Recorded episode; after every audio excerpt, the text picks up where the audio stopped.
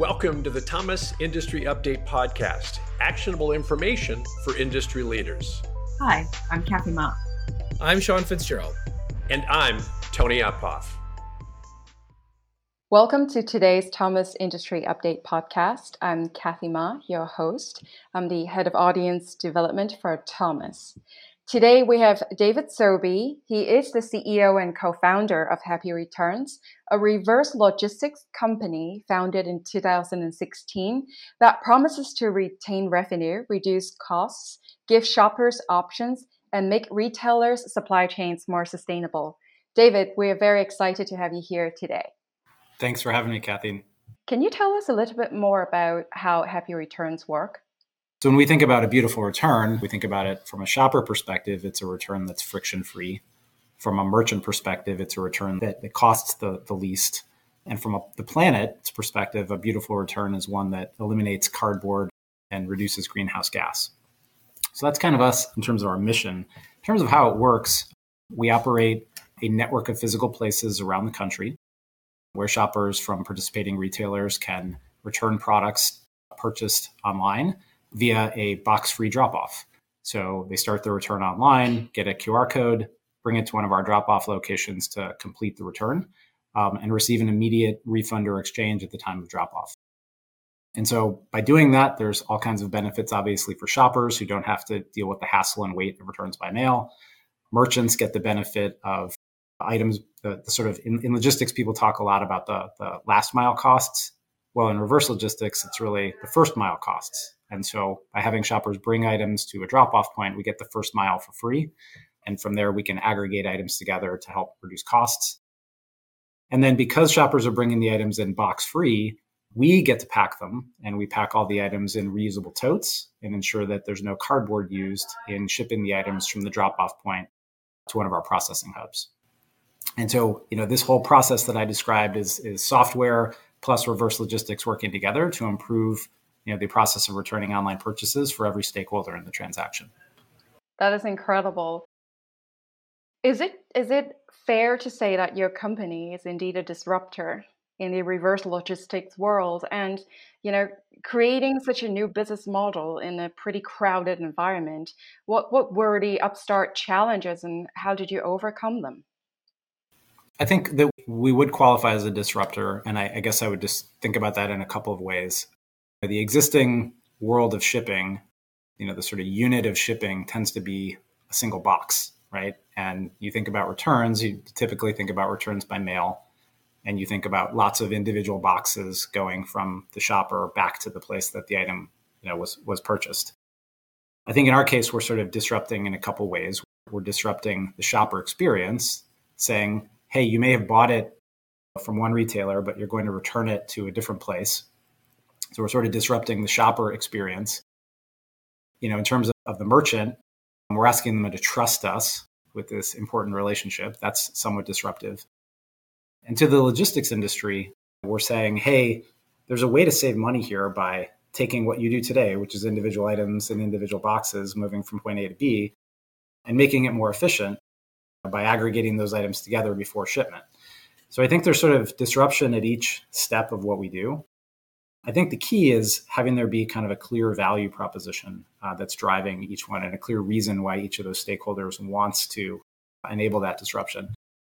I'll, I'll tell you personally, it also involves kind of a strong stomach because a lot of the ideas early on in the early days of Happy Returns, I'm pretty sure that I was laughed out of many conference rooms with people saying things like, oh, listen to that guy. Like, you know, he's talking about making returns easy for customers. Like, why would we want to do that? Right or carrier partners saying this thing will never work, mm-hmm. right?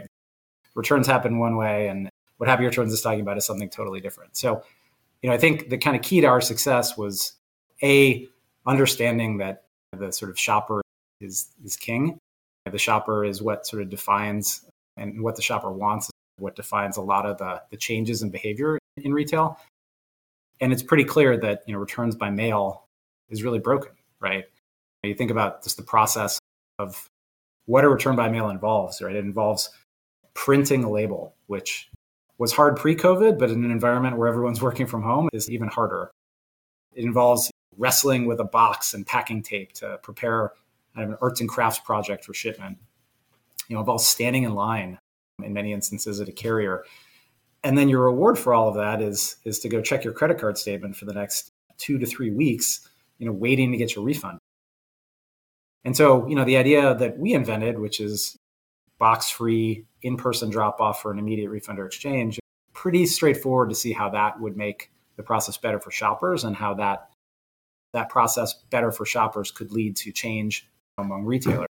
In terms of our, our, our retail partners, you know, really what speaks there is is the idea of cost savings. And I would say that's only become more important in this environment where, you know, the idea of a merchant, you know, looking at the cost of returns and looking at the expectation that that returns are free. Well, there's no such thing as free returns, right? It's just subsidized. The same way free shipping is not free. It's just who's paying for it. And so really being able to come to the merchant base with an ROI based explanation of how happy returns could help, I think that has been absolutely critical to being able to disrupt, if you will, the status quo. And then on the logistics side, you know, we're at a really interesting sort of juncture here where because e-commerce adoption has increased so quickly, you know, there's more demand for logistics services and shipping services than there is capacity. And so solutions like ours that potentially could could seem threatening in one environment are you know are all of a sudden being embraced um, because the carriers themselves are trying to trying to figure out how can we be more efficient in shipping? How can we how can we serve this merchant base? How can we be more efficient in shipping and how can we ensure that we're offering experiences that both you know the customers the b2c side of our business as well as the b2b side of our business work? And so we're kind of at a unique spot where i think the carriers are thinking creatively. You know thus our, our partnership with fedex. Um, and, and I think that, again, back to your original question, are we a disruptor? I think we are because we're, we're sort of changing the status quo in terms of the experience, you know, what the merchants expect, what the carriers expect. And, and I think that, you know, as I said, that the key to disruption there is, is being very clear in terms of how you're making every, every stakeholder's experience better. And, and David, what's most fascinating about your platform is that as a, as a consumer i always wonder what happens to all the returns you know like a lot of times say if you buy an electronic product they are so perfectly packed and if you want to return it as you said it's like a whole arts and craft origami project and then after you send it off you realize like oh no like the menu i left it it's still on the table what actually happens to the thing that we return? Like if if I forgot the menu, is it going to make the product void? Can you tell us more about the story behind the scene? Yeah, that's a great question. And not a lot of people think about that. For many shoppers, the journey ends with, hey, I dropped it in the mail, or the journey ends with, you know, I got my refund back.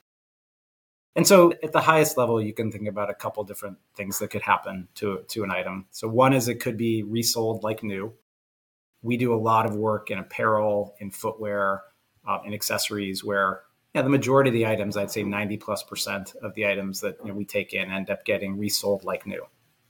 And some of those may be items that didn't require anything other than sort of repackaging and putting them back on the shelf. Others may be areas where there was some refurbishment uh, that was required, right? So it might be wiping off the stain or cleaning the sole of a shoe or lint rolling a sweater, for example. But most of those things end up new. And I would say that's one big end, end destination. You know, another could be that items are damaged. It could be that these can't be resold and they're at, the, the merchant has to seek some other way to capture value from them. Think about those as maybe being either in, in worst case scenario, those can just be, you know, those can be thrown out. Um, they can be liquidated. There, there are potentially overseas markets for items that are damaged. And then somewhere in the middle, in this kind of the use case that you talked about, are items that have residual value and can be resold, um, but they may not be able to be resold as new, right? And, and so the idea that, you know, that in your example, the open box electronics is kind of the classic. It can't be resold as new because the packaging has been opened, may be missing a, a, a manual, but there's still value to it, right? And for somebody that um, is willing to take something that isn't brand new um, and willing to sort of take that risk, they're rewarded with typically a discount. And so you have kind of that full range of can be resold like new, can be resold as slightly used, or can't be resold in its current form, but maybe has additional value. That that's what happens to, to returns. Down here at the isn't going to be resold as new, there's all kinds of interesting things that can happen. Items can be grouped together and sold in bulk, right? So you might find, as an example, an entire pallet full of women's shoes that are, can't be resold as new, but are going to be sold in bulk together. And someone may be willing to take the risk and kind of sort through them and decide that there's more value in the individual items than in the, the, the bulk pallet of shoes that they purchased. You may find things donated, right? So we do we do some work with with home goods companies where, you know, for example, if you, if you buy a sweater online and you take it home and you try it on, you decide you don't want it, you send it back. Well, that can be resold. But a pair of sheets, on the other hand, you know, if you go home and try on the sheets on your bed, those can't be resold, right? And so, for some of our work in, in the soft uh, soft goods side of, of home, those items end up getting donated to uh, charities, places like Habitat for Humanity, um, where there can be you know a second home found for those items. There's still value to them, but you know it doesn't make sense for them to be resold as new. But you know either through cleaning or, or some form of refurbishment, those items are like new and they can be they can find another home. So I, I think that there's a lot of interesting endpoints uh, for these, but you can think about them falling into those three big buckets: either going to be resold again, resold again, but not as a new product, or think about that sort of like end of life, and that's everything from ending up in the dumpster in the back to finding you know a new home somewhere else or a lot of interesting innovation right now taking place where people are trying to find uh, value in the underlying uh, product material so things like taking an old pair of shoes that's been used and grinding them up and turning the, the shoe material into you know something new that can be used for say home insulation or for the the base of a playground right so there's all kinds of innovation there with regard to what do we do with these things other than trying to have them into a landfill.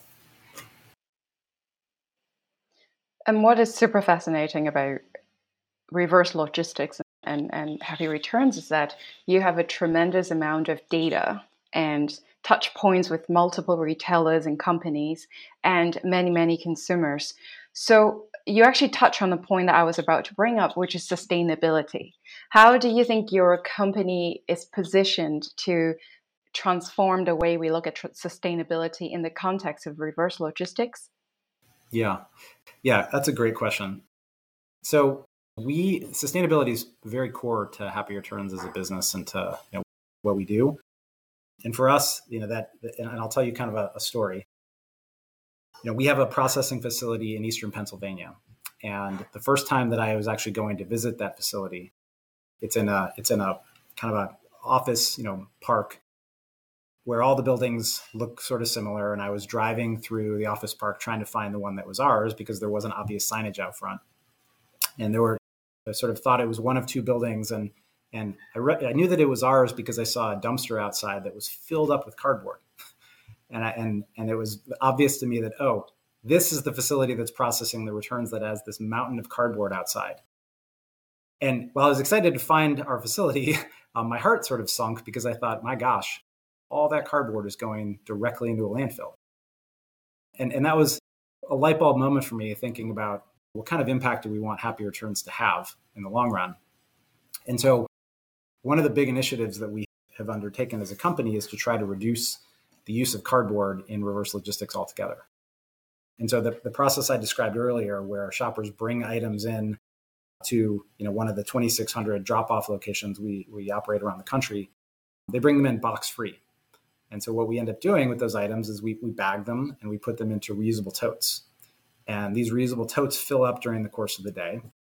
You know, there might be 20 customers that show up with a return to do, 20 items from 20 different brands all those items are going to travel in one single commingled aggregated shipment that's basically a reusable tote.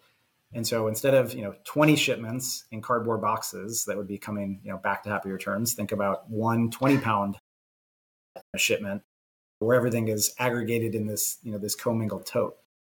And, and between the drop off points and our processing hubs, because that's, you know, the destination for these, you know, pe- people bring them to us, we get the first mile free you know, we aggregate together and then ship that reusable tote to a regional processing hub. We've now replaced cardboard with reusable totes at every one of those shipments. That and so, you know, shoppers are doing their part. They're bringing the items to Happy Returns. We're doing our part, you know, by shipping all of those those items in reusable totes. That was sort of phase one of our approach. Was in these shipments that we control, we control the origin. You know, it's a return bar, a Happy Returns. You know, we control the destination. It's a Happy Returns processing hub. Let's remove cardboard from that part of the equation. The second stage of this is sort of where we are now, which is when those commingled aggregated totes arrive at a processing hub, we sort them by retailer. We do whatever secondary processing is required to get the items ready to be sent back, or as we talked about earlier, they may be dispositioned separately. The damaged items go one destination, the items that can be resold go back to the, the merchant. And then we we aggregate those items together for not just that that individual drop off point, but all the drop off points in that region. And, and now we're bulk shipping back to the, the merchant. Well, those shipments can be done in reusable totes as well. And we can eliminate cardboard from, from those Wow. bulk shipments as, as well. Now, we have to go sort of merchant by merchant there because the reusable totes have to be, their warehouses have to be able to accept them. Their warehouses have to agree to store them until we can come and, and pick them up in bulk. And these reusable totes, they, they look kind of like a big soft beer cooler that you might take to the beach. They're soft, they're, they're made of recycled plastic, they're sort of padded, they fold flat, but you know they do cost money and they they cost significantly more than the price of a single cardboard box. So we, we have to make sure that our merchant partners are willing to accept the, the shipments that way, that they're willing to store them for us, store them safely um, until we can come pick them up. And so step one was sort of from the, the drop off point to the processing hubs. Step two in our sustainability quest is, is all the shipments from the hubs back to the merchants. And then the things that we have on the horizon, things that we, we think a lot about with regard to sustainability, are we've gotten rid of cardboard, which is great, yay, but we still use a lot of plastic bags. You know, a lot of what we do is done in, in poly bags that, you know, yes, those can be reused, but at the end of the day, it's still virgin plastic. And so, you know, step one there is trying to reduce the plastic by using recycled plastic as opposed to, to virgin. Step two, and, and kind of where we're headed, is thinking about can we take all those individual poly bags that we use and replace them with with reusable totes, or I should say reusable bags, the same way we did with with cardboard totes. That's kind of the next you know step of our evolution is is tackling the plastic piece of Happy Returns and the impact that we have there.